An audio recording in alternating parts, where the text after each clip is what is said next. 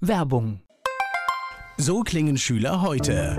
Was habt ihr heute in der Schule gemacht? Keine Ahnung. Und so klingt der Speedlearner. Was habt ihr heute in der Schule gemacht? Heute haben wir sehr viel über Afrika gelernt. Soll ich bei den ägyptischen Pharaonen anfangen und bei den Zulu-Kriegen aufhören? Oder interessiert es dich in Wirklichkeit gar nicht? Speedlearning.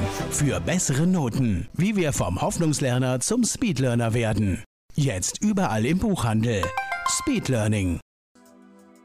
Antenne Mainz. Mein heutiger Gast ist weiblich. Name. Christina Schröder. Alter. 45. Beruf. Derzeit bin ich als Unternehmensberaterin und Publizistin tätig.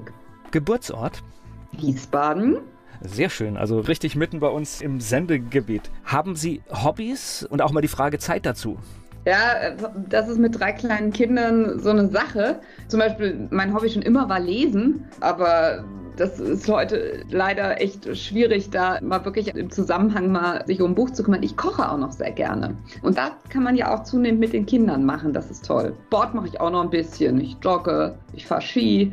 Ja, was man so macht. Ich kenne das Problem mit dem Lesen. Es gibt so viele Bücher, die ich gerne lesen möchte und ich schaffe das auch hinten und vorne nicht mehr. Und ich bin dann auf mein Medium, auch das Hören, das Hörbuch umgestiegen, um einfach so auch Schritt zu halten mit dem, was ich so entdecken möchte und was ich wissen möchte. Das mache ich inzwischen auch. Also Podcasts zum Beispiel beim Joggen habe ich wirklich in den letzten Jahren entdeckt und ich finde, wenn man da mal richtig reinsteigt, was es da für eine Fülle gibt, das ist großartig. Das ist wirklich ein tolles, relativ neues Medium. Ja, es ist spannend. Haben Sie so etwas wie ein Lebensmotto? Also muss kein Spruch sein, also kann eine Einstellung sein. Ja, ich glaube schon, dass ich von meiner Grundeinstellung ein ziemlich rationaler Typ bin. Vielleicht hat mich da auch mein, wir haben in meinem Studium habe ich sehr gerne Statistik gemacht und habe mich sehr gerne auch mit Wahrscheinlichkeiten beschäftigt. Und deswegen also quasi auf Eintrittswahrscheinlichkeiten gucken, Kosten-Nutzen-Analysen machen, das liegt mir und ich glaube, das führt auch zu einem vernünftigen, klaren Blick. Oh, ich glaube, das wird später in diesem Gespräch noch ganz, ganz, ganz wichtig, weil ich glaube, diese rationale Sichtweise, die brauchen wir heute umso mehr, weil so viele Sachen auf uns hineinprasseln. Die Menschen, die mit Ihnen zusammenarbeiten, was meinen Sie, sagen die über Sie? Was macht sie aus? Ich glaube, die würden sagen, dass man mit mir sehr offen sprechen kann und dass man mit mir Dinge abwägen kann und überlegen kann, wie man gemeinsam vorgeht. Und ich glaube, dass es mir gelungen ist, dass da auch Hierarchien in meinem engsten Umfeld nie eine große Rolle gespielt haben. Ich spreche mit der ehemaligen Bundesministerin Christina Schröder.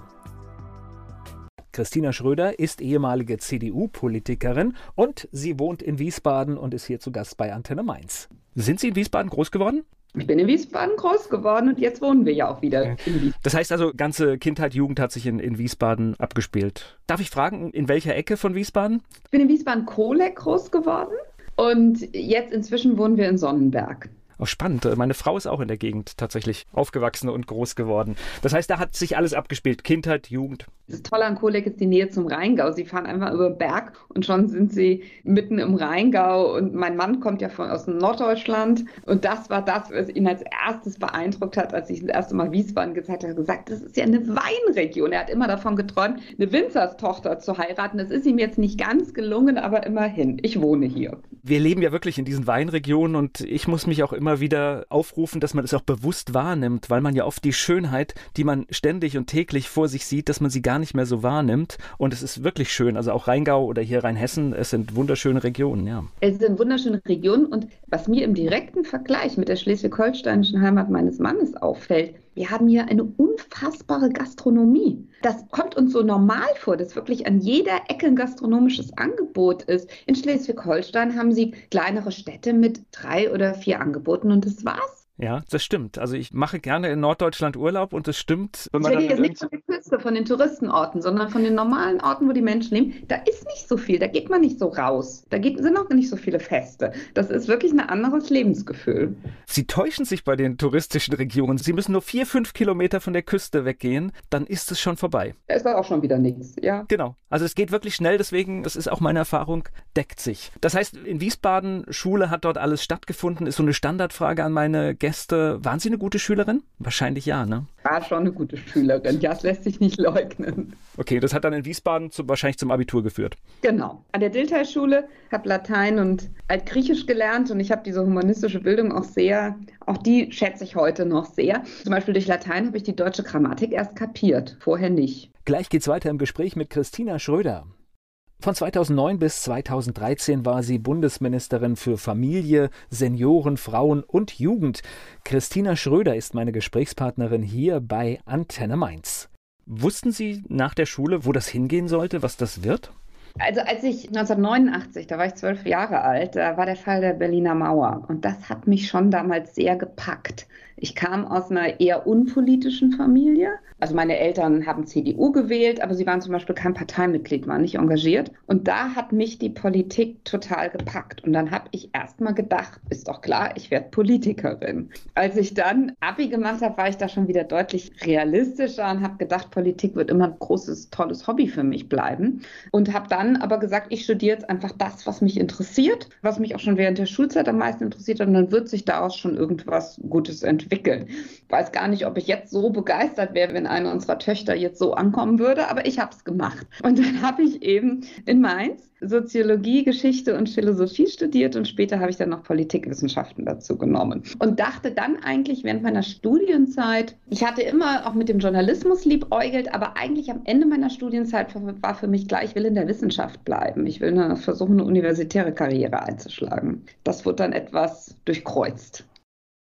Ich muss gerade noch mal auf 1989 zurückkommen, weil das ist, ich, ich finde es schon spannend und da kann man zur CDU stehen, wie man möchte, aber dieses Gefühl, das Helmut Kohl hatte damals, was er wie wo einfädeln muss und diese Erkenntnis, dass jetzt hier gerade wirklich Geschichte gemacht werden kann, das finde ich, wenn ich mir das heute auch immer noch anschaue, sehr, sehr bös beeindruckend. Was für ein Feingefühl dieser Mann dafür haben musste. Das würde ich auch so sagen. Er war wirklich ein Staatsmann mit einer unglaublichen historischen Bildung und deswegen auch ein Gespür für Fenster, die sich öffnen und vielleicht auch ganz schnell wieder schließen. Und wenn man nur daran denkt, wie er mit Gorbatschow auch basierend auf gemeinsamen, auf gegenseitigem persönlichen Vertrauen ausgehandelt hat, dass Deutschland sich an den Westen binden darf, das Vereinigte Deutschland, die NATO-Mitgliedschaft. Und dann war ja, ich glaube, es war 91, war der Putsch und gegen Gorbatschow wurde geputscht und jetzt war das nur wohl einige Wochen oder einige Tage wenn ich das richtig in Erinnerung habe, aber das hätte ja auch ganz anders ausgehen können. Und dann wäre vielleicht dieses historische Fenster wieder zu gewesen. Insofern würde ich auch sagen,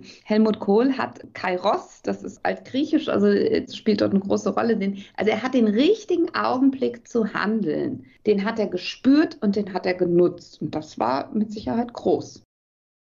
Wie haben Sie den Weg in die CDU gefunden? War das genau in dieser Zeit? Ja, also ich saß dann da mit meinen zwölf Jahren und fand das faszinierend. Meine Mutter und ich haben ganz viele VHS-Kassetten bespielt am 9. November, weil wir dachten, das muss für die Nachwelt festgehalten werden. Und wenn sonst keiner tut, machen wir es. Und dann habe ich in der Tat mit der Begeisterungsfähigkeit, die so eine Zwölfjährige hat, mich auf das Thema gestürzt. Ich habe Nachrichten geguckt, ich habe die EFAZ studiert, die wir im Abo hatten und habe dann gesagt, ich will gern in die Junge Union eintreten. Das war für mich klar. Bestimmt hat er auch eine Rolle gespielt, dass meine Eltern CDU wählen, aber eben auch, dass Helmut Kohl die, die bestimmende Figur war. Oskar Lafontaine war ja damals ein Herausforderer und der war halt eher so, habe ich den so wahrgenommen, dass er eher der Bedenkenträger ist. So, und dann habe ich an die Junge Union geschrieben geschrieben und dann hat mir die Junge Union zurückgeschrieben, ich sei noch viel zu klein, ich müsste warten, bis ich 14 bin. Und dann bin oh. ich an meinem 14. Geburtstag wirklich eingetreten in die Junge Union. Jetzt müssen wir gerade noch Oskar Lafontaine, müssen wir auch vielleicht zur Ehrenrettung sagen, in seiner Analyse damals waren natürlich auch ein paar richtige Punkte drin, aber das Jahr 1989 oder 90 exakt zu wissen, war halt auch schwierig.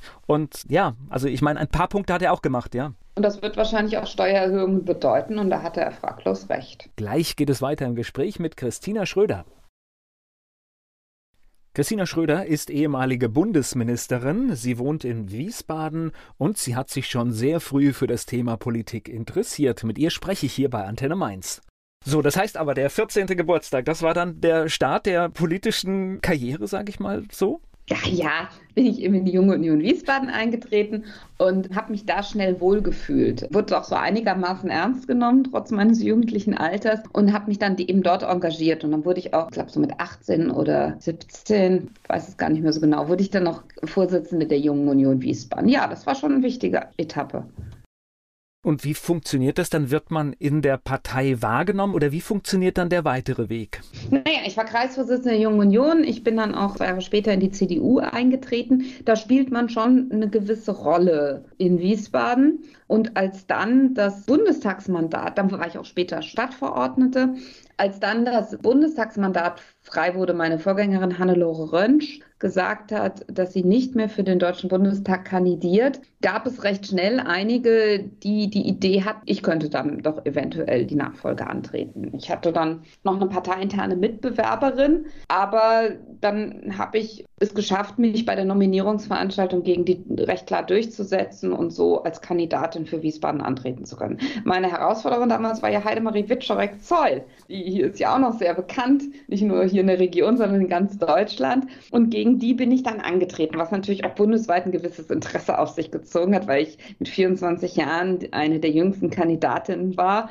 Und Witschorek-Zoll ist natürlich eine Grand Dame der Politik.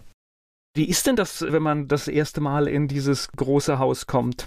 Da muss ich immer noch oft dran denken, jedes Mal, wenn sich jetzt der Bundestag wieder neu konstituiert. Das ist, das ist schon großartig. Und ich muss auch sagen, wenn man mich heute fragt, trauern Sie der Zeit in der Politik nach? Wir haben uns ja bewusst entschieden, aufzuhören.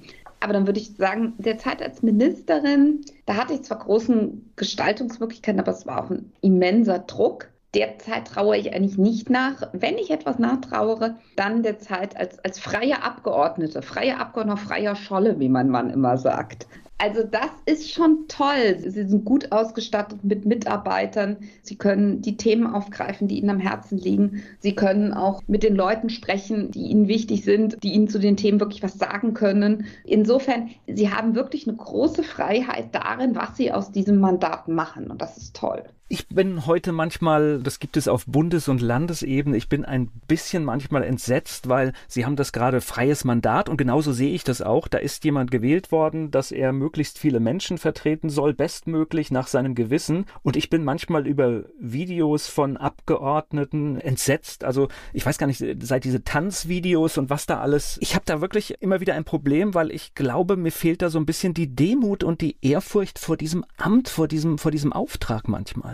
Ja, also mit dieser Art, das Mandat zu inszenieren, die ist auch gar nicht, die war auch nie meine. Das war auch damals noch nicht so die Zeit. Vielleicht bin ich auch jetzt schon zu alt dafür, um das zu verstehen.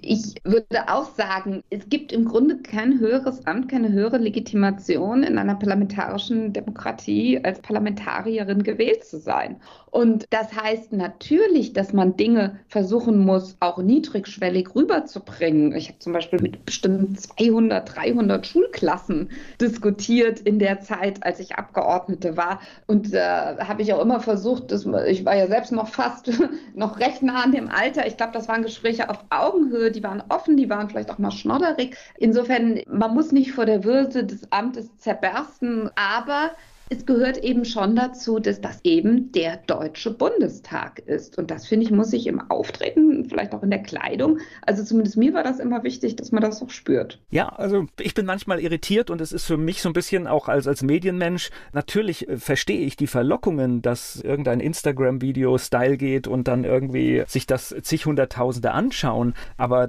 für mich ist ja die hohe Kunst gerade dann, wenn solche Verlockungen da sind, zu überlegen, was vertrete ich hier gerade, was mache ich, ja. Ja, also ich hatte damals ja im ersten Wahlkampf, muss ich zugeben, habe ich auch von, von dieser Personality Schröder, äh, nein, Köhler hieß ich damals, also die junge Frau Köhler gegen Wiczorek Zoll profitiert. Habe da auch, das war auch eine bewusste Entscheidung, auch Boulevardmedien mitgenommen, denn da, ich musste da einfach bekannt werden und das hat mir geholfen. Aber als ich dann im Bundestag war, habe ich rigoros, bestimmt für ein, zwei Jahre praktisch nichts mehr auf Boulevardniveau gemacht, sondern habe gesagt, jetzt jetzt habe ich es geschafft, jetzt bin ich im Bundestag, jetzt muss ich mir ein Thema suchen, wo ich mich reinarbeite und wo ich es schaffe, damit mir einen Namen zu machen. Und da stört es, wenn ich quasi öfter mal in der Bunten oder stehe und mit irgendwelchen Larifari-Kram. Und das habe ich dann auch ziemlich, ich habe dann das Thema Islamismus zu meinen gemacht und habe das ziemlich stringent durchgezogen. Und wenn ich heute einen jungen Abgeordneten treffen würde, würde ich ihm genau diesen Weg empfehlen. Denn da kann was? man als einzelner Abgeordneter was machen. Da kann man ein Thema hochziehen, wenn man sich da wirklich reinarbeitet. Und dann irgendwann fragen die Journalisten einen auch, weil sie wissen, dass man was zu sagen hat zu dem Thema, auch als einfache Abgeordnete. Naja, und Politik fängt ja auch für mich tatsächlich mit dem Zuhören an. Das ist so etwas, was ich, glaube ich, manchmal heute vermisse. Es ist wirklich viel, viel Zuhören, um auch zu sehen, wo sind die Probleme, was bewegt die Menschen. Und das sind viele Gespräche und ja, das ist nicht immer sofort darstellbar, weil das ist manchmal, ja, dauert das Jahre vielleicht auch. Da würde ich eine Lanze für, für zumindest mal die meisten Wahlkreisabgeordneten brechen. Das wird unterschätzt. Oft heißt es ja, Politiker seien so abgehoben, die bekämen doch gar nichts mehr mit. Klar, die verdienen gut, die haben tolle Arbeitsbedingungen. Insofern leben sie gewissermaßen in einer anderen Welt. Aber 50 Prozent unserer Arbeit ist ja Wahlkreisarbeit. Und bei dieser Wahlkreisarbeit, da geht man eben zur Einweihung des Feuerwehrgerätehauses, da ist man bei dem Unternehmen, das Probleme mit dem Genehmigungsverfahren hat und da macht man seine Bürgersprechstunde und da kommen die Dame, die ein Problem hat, weil die Krankenkasse ihr keine Inkontinenzprodukte mehr bewilligt. Also ich würde behaupten, was ich da in diesen 15 Jahren Wahlkreisarbeit an sozialer Realität mitbekommen habe, dass ich da sehr viel mehr mitbekommen habe als mein Freundeskreis, was wir sonst so. Insofern, ich glaube, das wird, da wird die Politik oft so negativ gezeichnet. Wahlkreisabgeordnete bekommen sehr viel von der sozialen Realität in Deutschland mit.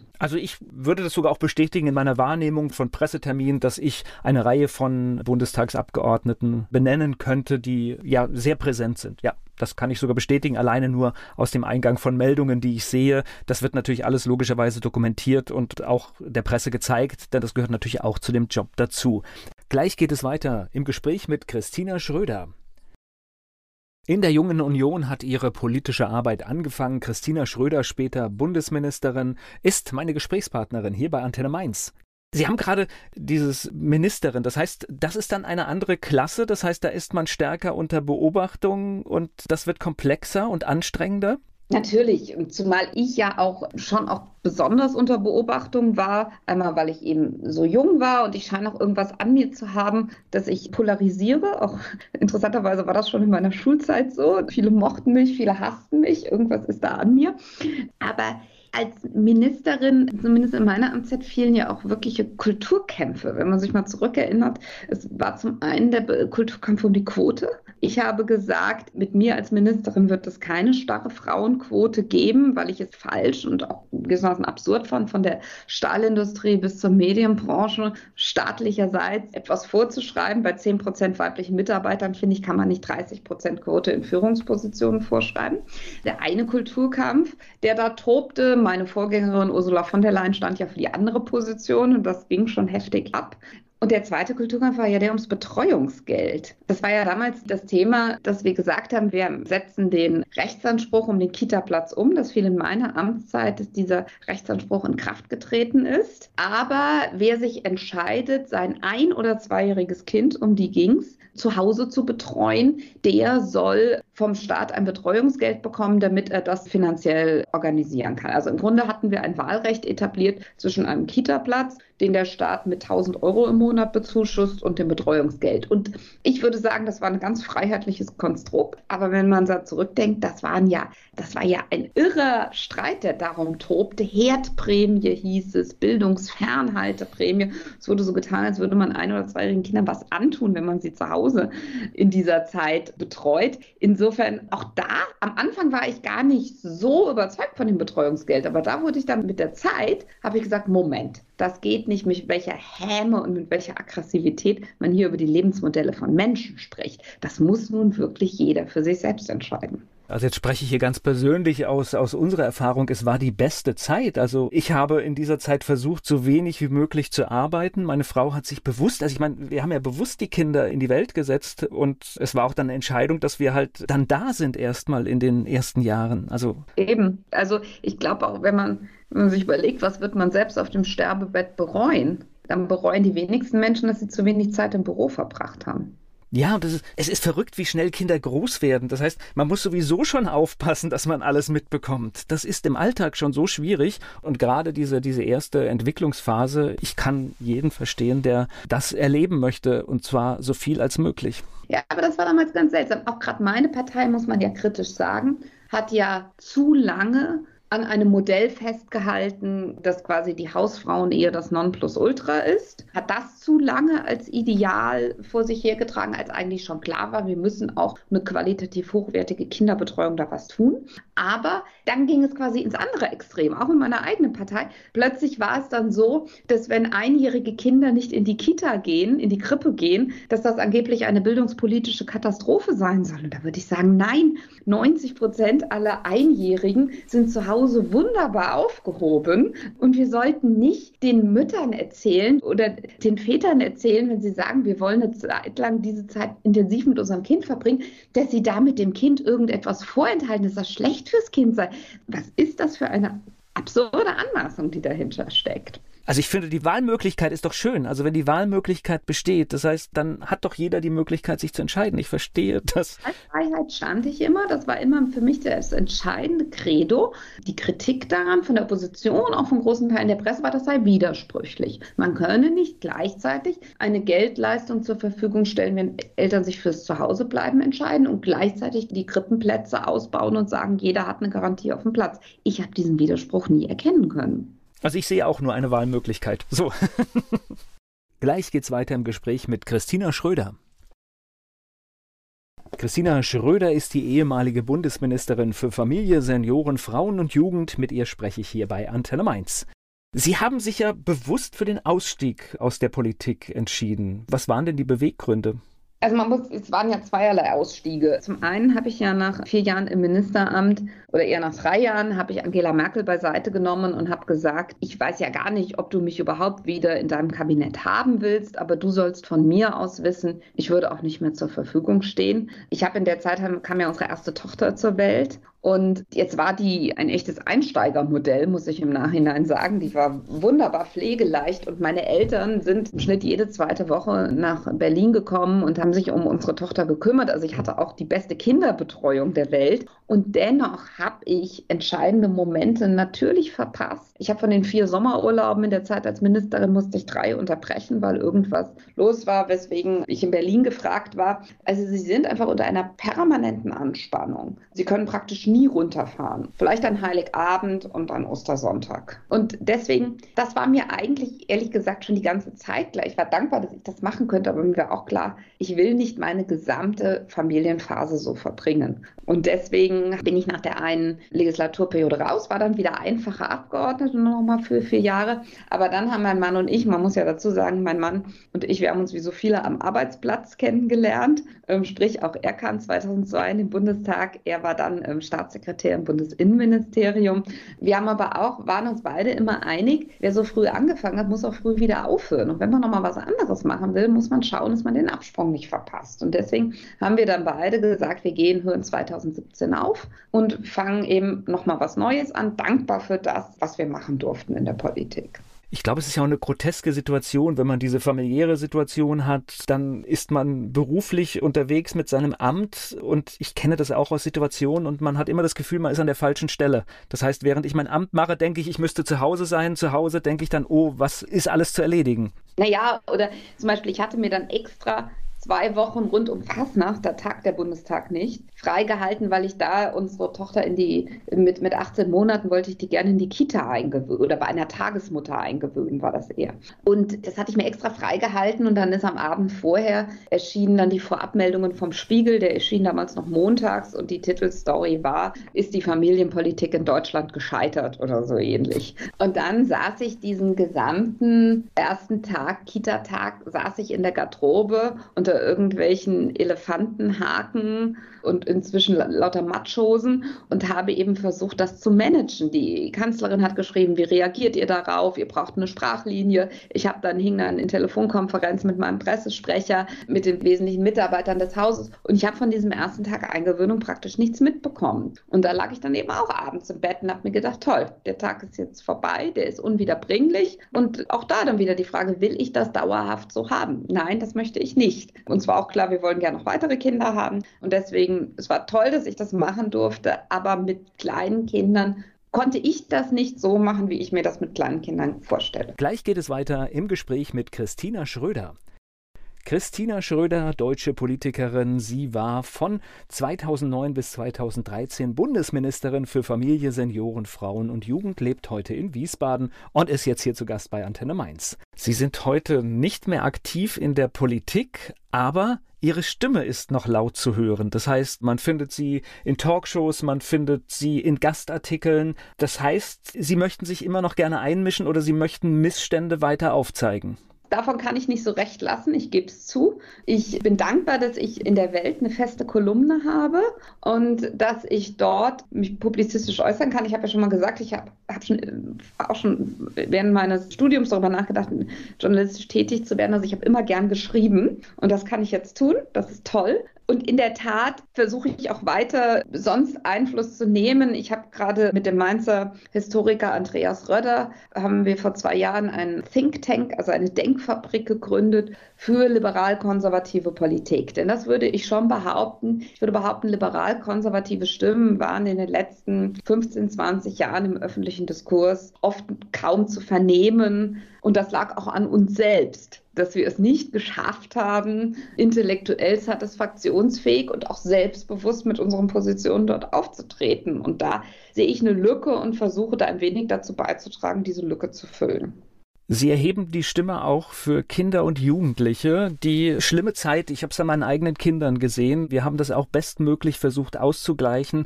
Und ich gebe es auch immer wieder offen zu, wir waren auch an vielen Stellen nicht regelkonform, weil ich gesagt habe, diese Menschen sind nur, die sind nur einmal jung und es verschwindet so viel im Leben, dass man halt alles, was irgendwie möglich ist, auch möglich machen muss. Und im Moment habe ich so ein bisschen die Befürchtung, dass das alles unter den Teppich gekehrt wird. Und ich finde, das dürfen wir als Gesellschaft nicht zulassen, weil den Kindern muss zumindest mal eine Gerechtigkeit passieren, dass anerkannt wird, dass da was nicht okay war. Ja, ich empfinde das ganz genauso wie Sie. Ich war in dieser Zeit auch wirklich oft fassungslos. Und wir haben jetzt darüber geredet, ich habe eine ziemlich staatstragende Biografie. In dieser Zeit war mir mein Staat oft fremd. Vor allen Dingen wegen des Rigorismus, mit dem er gegenüber Kindern und Jugendlichen vorgegangen ist. Denn ich habe das erste Jahr jeden Drosten-Podcast gehört. Ich behaupte, ich war recht gut in der Debatte, wie man als Laie da drin sein kann. Und es war im Prinzip von Anfang an klar, dass Kinder selbst nicht nennenswert gefährdet sind. Dass für Kinder selbst Corona nicht gefährlich ist. Und das heißt ja,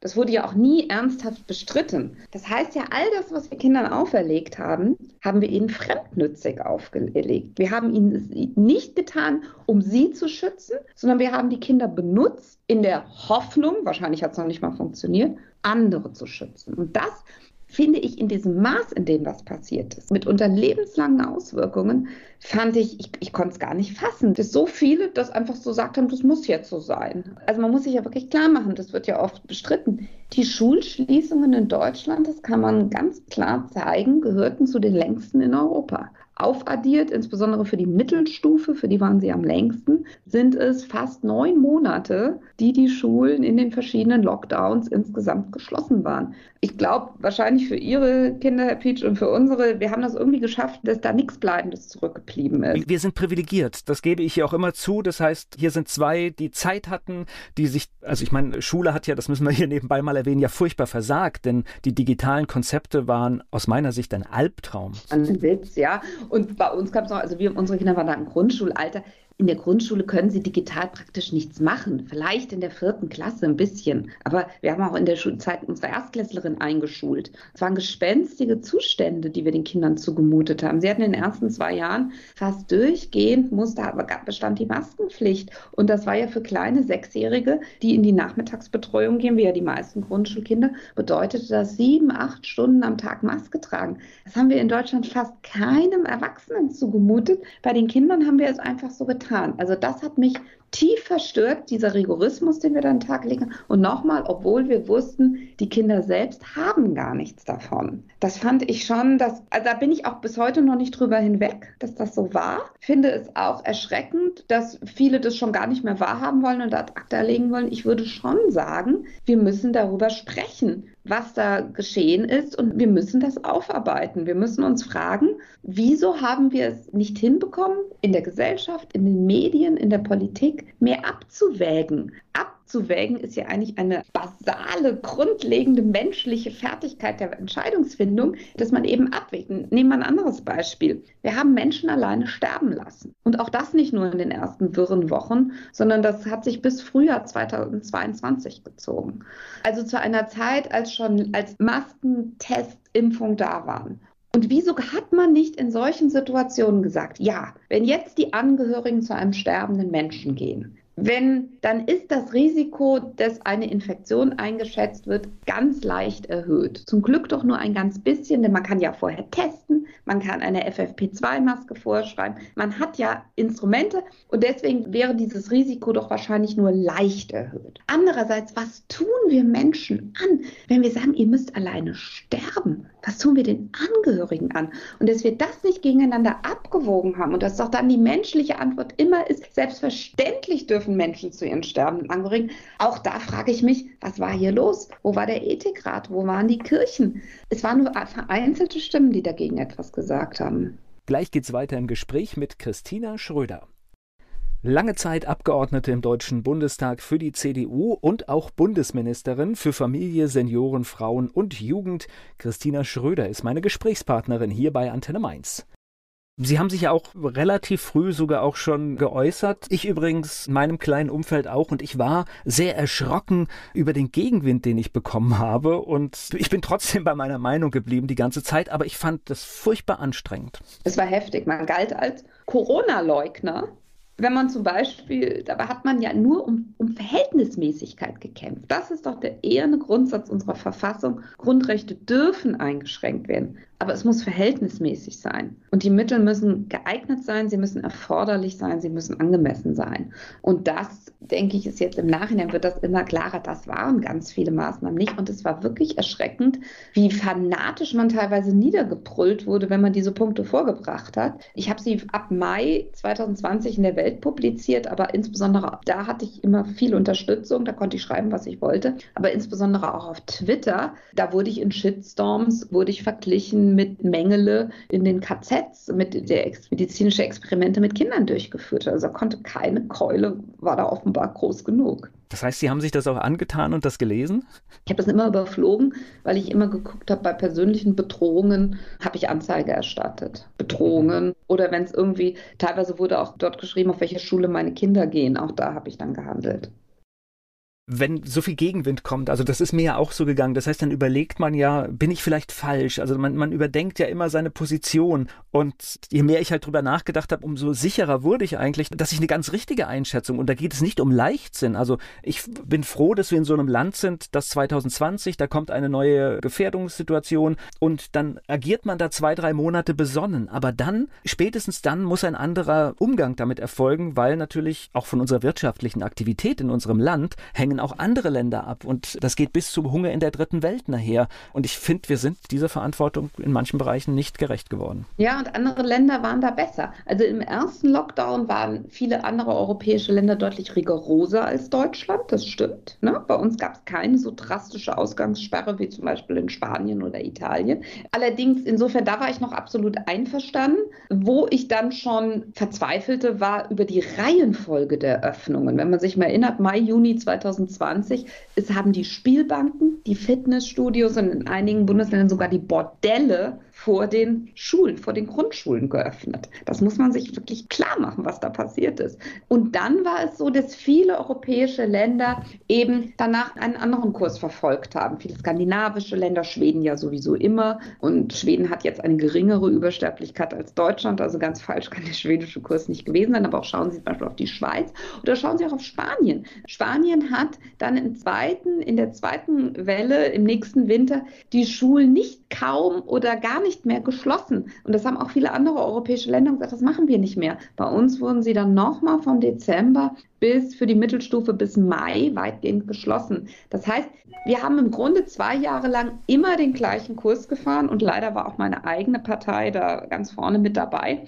Und ich, ich muss da wirklich sagen, ich bin der FDP dankbar, dass die FDP dann im Frühling 2022 durchgesetzt hat, dass wir die Maßnahmen endlich beenden. Auch da muss man sich, kann man ja noch nachlesen, was es da für einen Aufschrei gab. Manche Virologen aus der No-Covid-Fraktion, die düster prophezeit haben, dass wir in drei Wochen wieder dicht machen müssen. Jetzt würden wirklich die Intensivstationen verlaufen. Und es ist nichts passiert. Es ging ziemlich problemlos. Und deswegen muss ich wirklich sagen, dass da ist doch kollektiv in der Wahrnehmung, in der Risikoeinschätzung bei uns einiges verrutscht und vor allen Dingen sind auch einige Maßstäbe verrutscht. Und das macht mir auch für die, wenn, wenn, es wirklich keine Aufarbeitung geben sollte, macht mir das auch für die Zukunft Angst. Denn ich glaube schon beim Thema Klimaschutz stehen wir vor ähnlichen Fragen. Auch hier könnte man mit massiven Grundrechtseinschränkungen wahrscheinlich ein gewisses Maß an Klimaschutz erreichen. Die Frage ist nur, darf man das in einem freiheitlichen Staat? Naja, und wir sehen die Diskussion ja schon. Also das heißt, es gibt ja Menschen, die heute die Demokratie in Frage stellen bei diesem Thema, weil man demokratisch angeblich kein Klima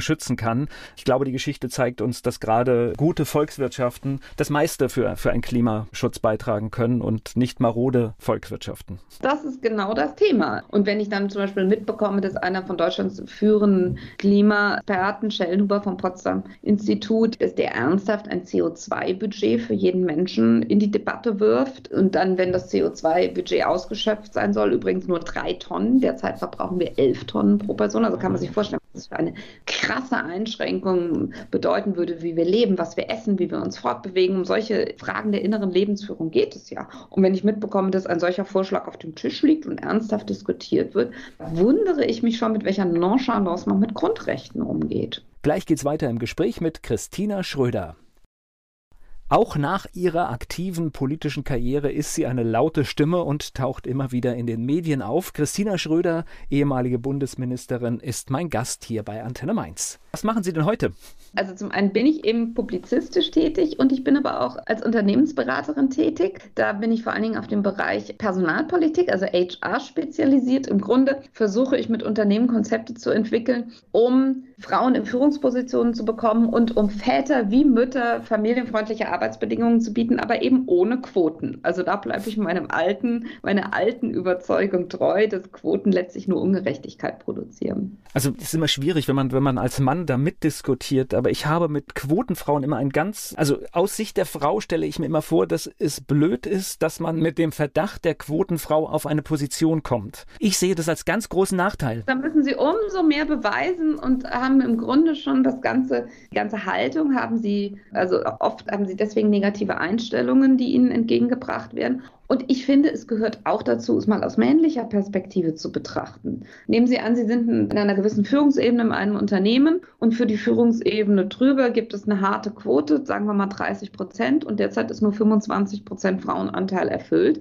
Dann heißt das für Sie, ganz konkret, dass sie in den nächsten Jahren praktisch keine Chance auf den nächsten Karriereschritt haben, egal wie gut und qualifiziert sie sind. Und jetzt, wenn ich das so sage, dann wird mir oft hämisch beschert, ja, da sähen diese Männer mal, wie es Frauen ginge. Nur erstens, das kann doch nicht ernsthaft sein, dass der Staat quasi ein Unrecht mit einem anderen Unrecht versucht irgendwie zu rächen oder aufzuwiegen. Das ist das eine. Und das zweite ist, aus Sicht dieses Mannes, der da keine Chance hat, irgendeinen Karriereschritt zu machen, der hat doch auch nur ein Leben. Mit welchem Recht nimmt man ihn in Haftung für sein Geschlechterkollektiv? Viele finden das so logisch. Ich habe damit ein Problem.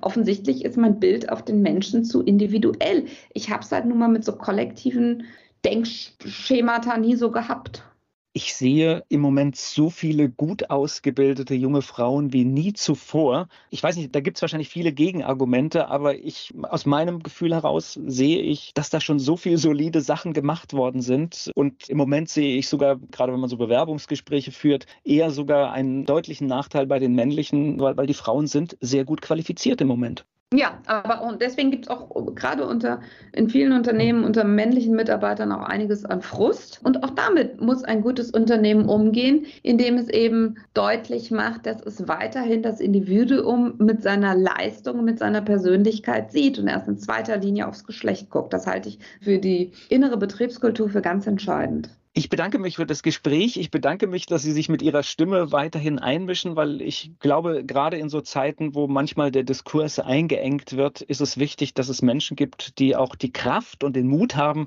manchmal sich laut zu äußern. Und danke für die Zeit, weil das hat hier sehr spontan und schnell geklappt, dass wir hier zusammenkommen. Vielen Dank, Herr Pietsch. Hat Spaß gemacht, das Gespräch. Werbung. So klingen Schüler heute. Was habt ihr heute in der Schule gemacht? Keine Ahnung. Und so klingt der Speedlearner. Was habt ihr heute in der Schule gemacht? Heute haben wir sehr viel über Afrika gelernt. Soll ich bei den ägyptischen Pharaonen anfangen und bei den Zulu-Kriegen aufhören? Oder interessiert es dich in Wirklichkeit gar nicht? Speedlearning. Für bessere Noten. Wie wir vom Hoffnungslerner zum Speedlearner werden. Jetzt überall im Buchhandel. Speedlearning.